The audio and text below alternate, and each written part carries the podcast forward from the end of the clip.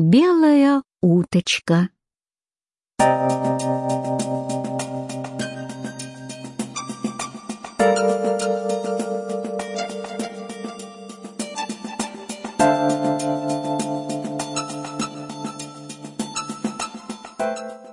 Один сильный да могучий князь женился на прекрасной княжне и не успел еще на нее наглядеться, не успел с нею наговориться, не успел ее наслушаться, а уж надо было им расставаться, надо было ему ехать в дальний путь, покидать молодую жену на чужие руки.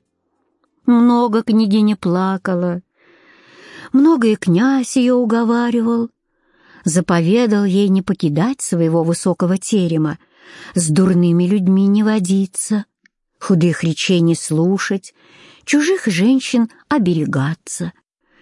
Княгиня все обещала исполнить. Князь уехал, она заперлась в своем покое, сидит, не выходит. Долго ли, коротко ли, только сидит она однажды в терему под окошком, слезами обливается, а к окну подходит какая-то женщина. На вид такая простая, сердечная. Оперлась на клюку локотком, подперла рукой подбородок, да и говорит ей вкрадчиво, ласково, «Что ты, княгинюшка, все скучаешь? Хоть бы вышла из терема, на божий свет бы поглядела, хоть бы по садику зеленому прошлась, тоску бы свою размыкала». Долго княгиня отнекивалась, слушать речей этой женщины не хотела, а, наконец, и подумала, по саду походить не беда, дай пройдусь разочек-другой, а сама того не ведает, что эта женщина ведьма была, ее погубить пришла, ее счастью позавидовавший. Пошла с ней княгиня по саду и заслушалась речей ее умных да вкрадчивых, а в саду под горой разливалась ключевая хрустальная вода. «А что, — говорит женщина, — день-то такой жаркий, солнце во всю мочь палит, а водица такая студеная, так прохлада и плещет, не искупаться ли нам здесь?»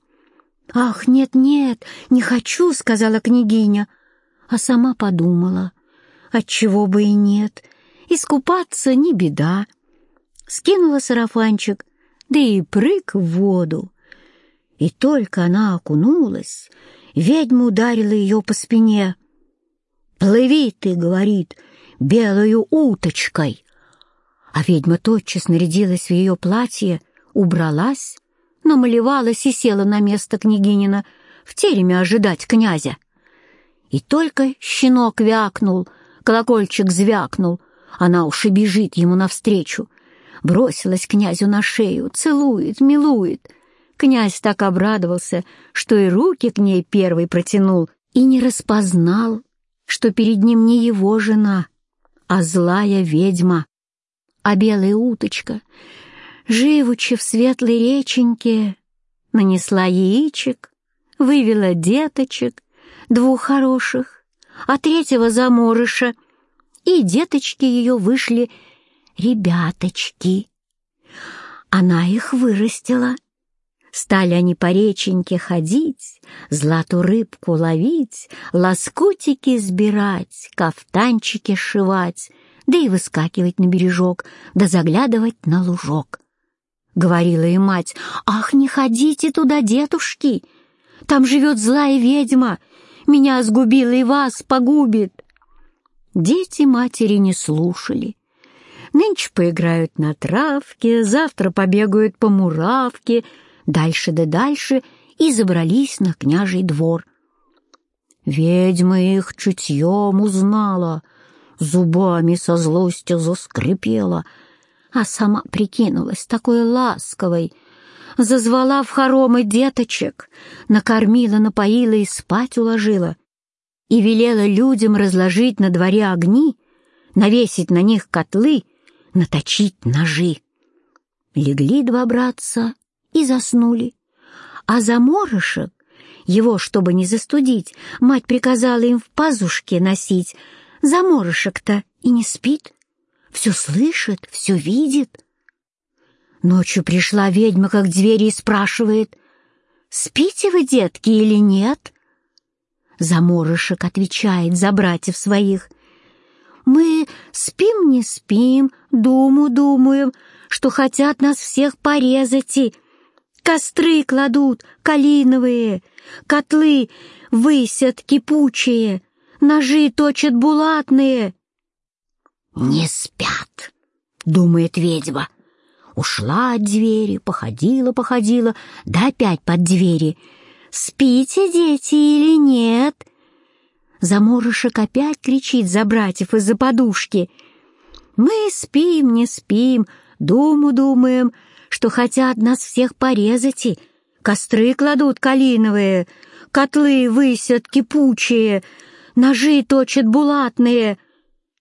«Да что же это все один голос?» — думает ведьма. «Дай-ка я загляну». Отворила она потихоньку дверь, видит, оба брата спят крепким сном. Она их и загубила. Зовет, ищет поутру белая уточка своих малых деточек. Не идут на зов ее детки милые. Зачуяла беду ее сердце. Встрепенулась она и полетела на княжой двор. На княжом дворе белый, как платочки, холодный, как пласточки. Лежат братцы рядочком. Кинулась она к ним — бросилась, крылышки распустила, деточек обхватила, материнским голосом завопила. «Кря-кря, мои деточки! Кря-кря, мои голубяточки! Я нуждой вас похаживала!» Я слезой вас выпаивала, темную ночь не досыпала, сладок кусок не доедала. И услышал князь ее причитание, зовет к себе ведьму, говорит, «Жена, слышишь ли ты небывалое?» «Это тебе так чудится!» «Эй, слуги, велите утку со двора прогнать!» Ее прогонит. Она облетит кругом, да опять к деткам.